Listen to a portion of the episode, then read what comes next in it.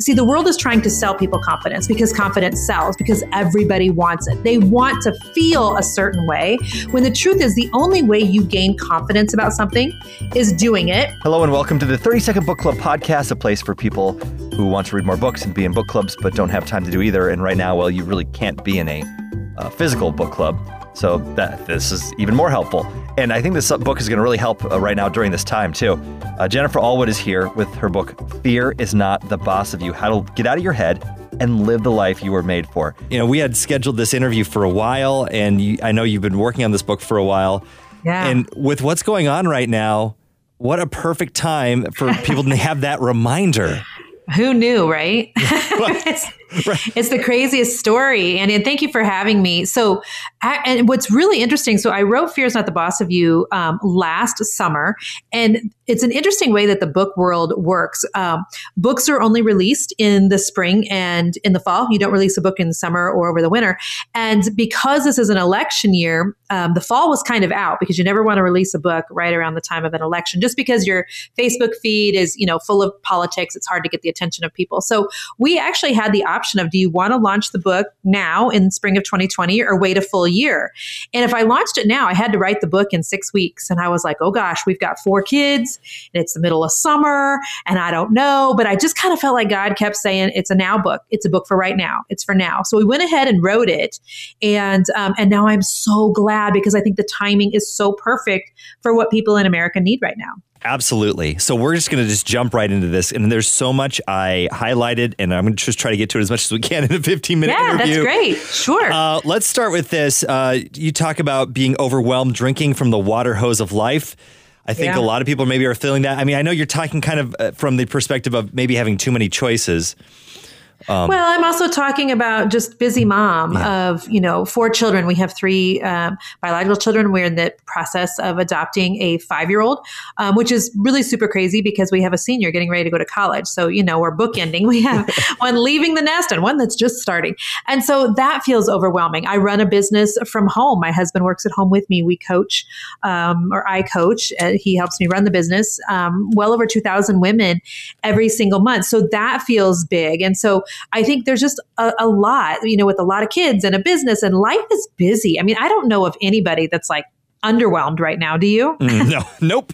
and so, you know, I think we're all just taking stuff in, and it does sometimes feel like you're drinking from a water hose. You just, you know, there's so much coming at you at any given time that it feels very overwhelming. And so I wrote Fear is Not the Boss of You for women who feel completely overwhelmed.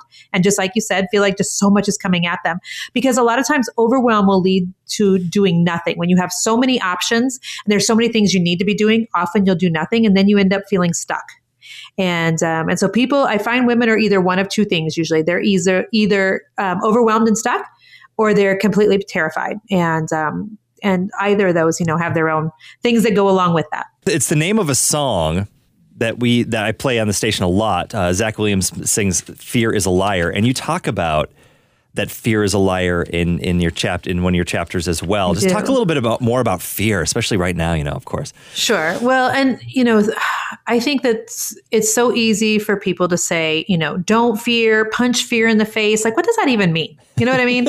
I, I, don't. I don't even know what punch fear in the face even means. And so, in the book, "Fear is Not the Boss of You," I really encourage women to to understand a couple of things. Number one, we all have things we're scared of. We all have things that trigger us, that keep us stuck, that keep us from living life not to the fullest. We all have things that make us want to run in the other directions, opportunities that come our ways. We have dreams in our heart that maybe God has planted that make us, you know, they feel big, they feel scary, they feel overwhelmed. So fear is not something that just you feel or just you feel. This is something we all deal with. And so I really talk in the book about how I think it's important you know that every single person has fear about different things and that it's okay to acknowledge that something's scary. It's okay to acknowledge that it's hard, but that can't keep you stuck there. Like, I think we give way too much. Um, oh, what do I want to say? We let our feelings control so much of what we do in life because so many women will say, well, I'm just so scared to start a business. Well, I don't know if that's a good enough reason to not do something you feel like you're supposed to be doing or that God's calling you to do. There's people who are like, oh gosh, I just, I really want to, uh, you know, move to another state, but I'm just so scared. Well, I don't know that scared is a good enough reason to to not do things. I think it's important we acknowledge the fear, we notice that it's there, we feel all the feelings, but we keep moving forward anyway.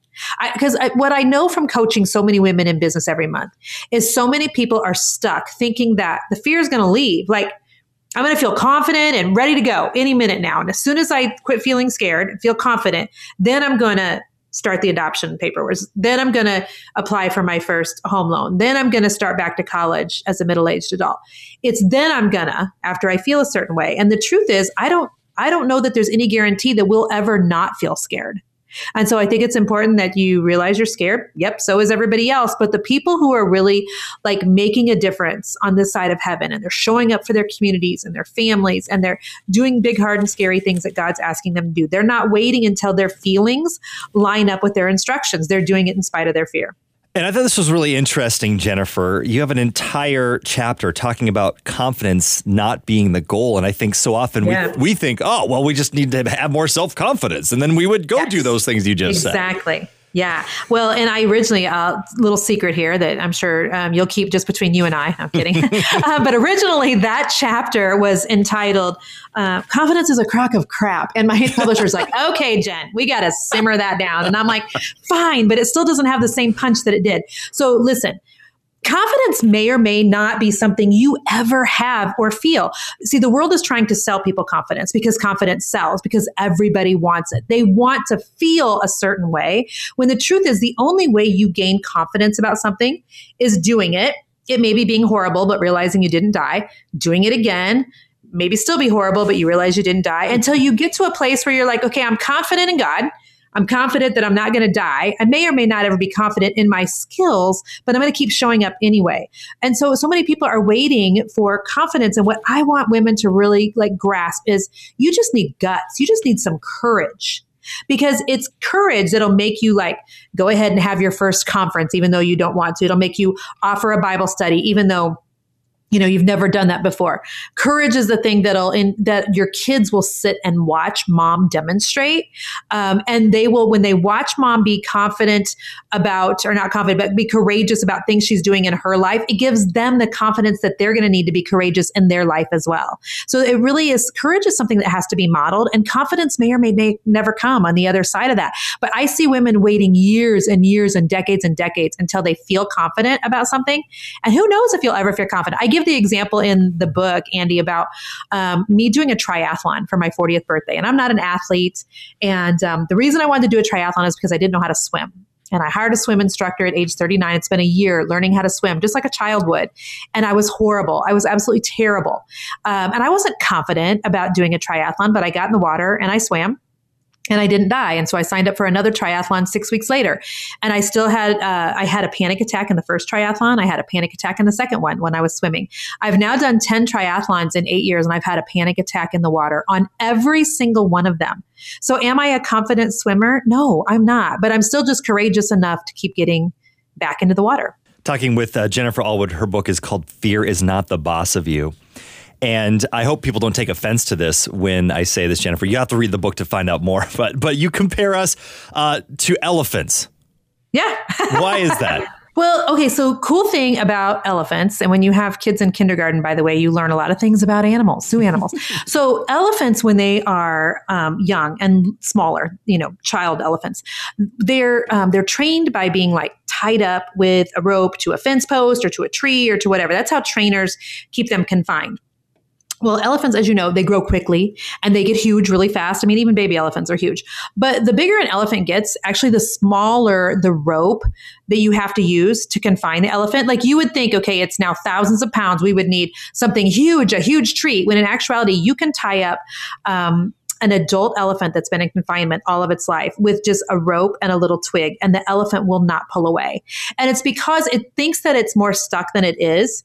It thinks that it can't get away from something when it actually is just so close to freedom if it would just try, if it would just try. And so I talk in Fear is Not the Boss of You about how so many of us have put ourselves into that like elephant scenario um, without meaning to, but we're so close to just being able to break free from some things, maybe the way you were raised, maybe different ways of thinking, maybe.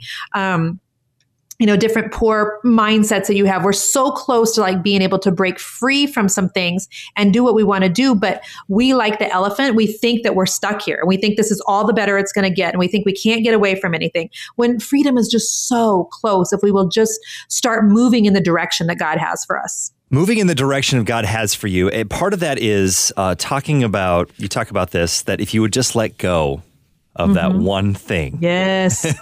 what thing should we let go of and how do we do that? Well, I, I use the example of myself over and over and over in Fear is Not the Boss of You. And I, I give the example of um, a friendship of a dear woman that I went to church with. We were family friends. We'd been friends for many, many years. And I lost the friendship of that woman um, many years ago now. It was devastating to me. I was heartbroken. And it was one of those weird things, Andy, that it's like embarrassing to even talk about. But if you've got women who are listening here and they've ever lost the friendship of a woman that was really meaningful to them, I think if we're honest, they'll be able to understand this. It was something that I thought about all the time every day. I can't believe she left this friendship. I couldn't believe we both loved Jesus and we couldn't do this better. I can't believe that we didn't handle it better. I can't believe that she doesn't want to be friends anymore.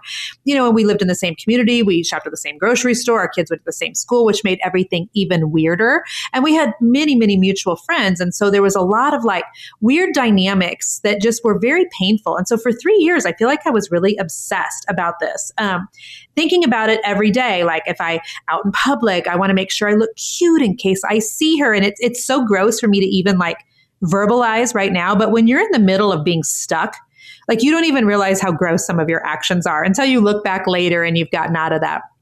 And so I talk in the book about how I was driving to Target where a lot of really good things happen. And I was thinking about the loss of that friendship. And this was three years ago. And I literally heard God so clearly. I heard the Holy Spirit. It was like I was sitting in the car next to me. And this is what I heard Jennifer, I have got so much for you if you will just let go of that. And it was almost like a, you know, dash of hot or cold water to the face or like a slap across the face. I was like, oh my goodness, like, okay. Basically, what I heard God saying was, Jen, it is well past time that you get over this because it's consuming you. And I can't give you what is rightfully yours until you get over that and get on with your life. You've got other things that you need to be focused on. And I made the decision right there on Highway 152 on the way to Target that day I had to like lay that down. And I give some practical examples of how I laid that down in the book. But it was after that that really like my business in the online space exploded. My platform in the online space exploded. Um, conversations started happening about a book. And I didn't even know that I would even bring that into it. But because I was like holding on to that grief and that hurt and that bitterness and that unforgiveness so tightly until I let go of that, like God really, there was no room in my hands for anything else. Mm.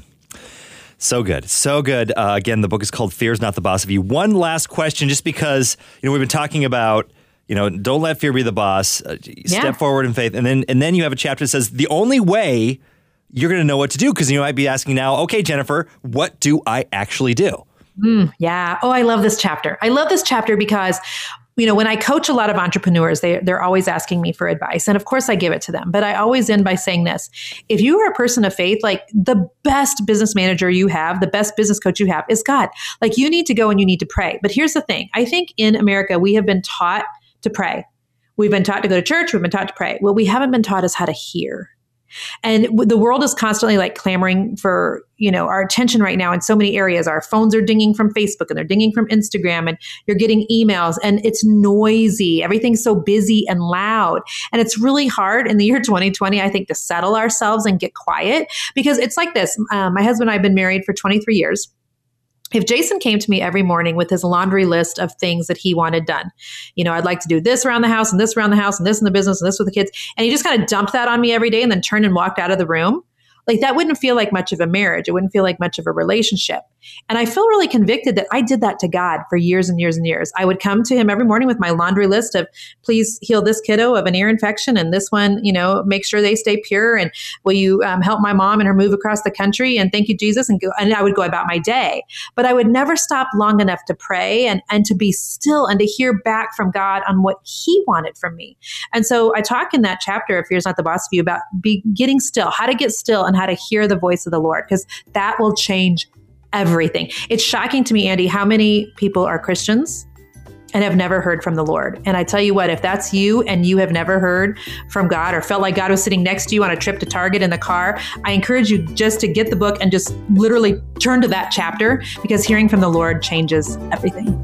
If you have a difficult mother daughter relationship, next week, uh, this hopefully will help you out. A book called Mended.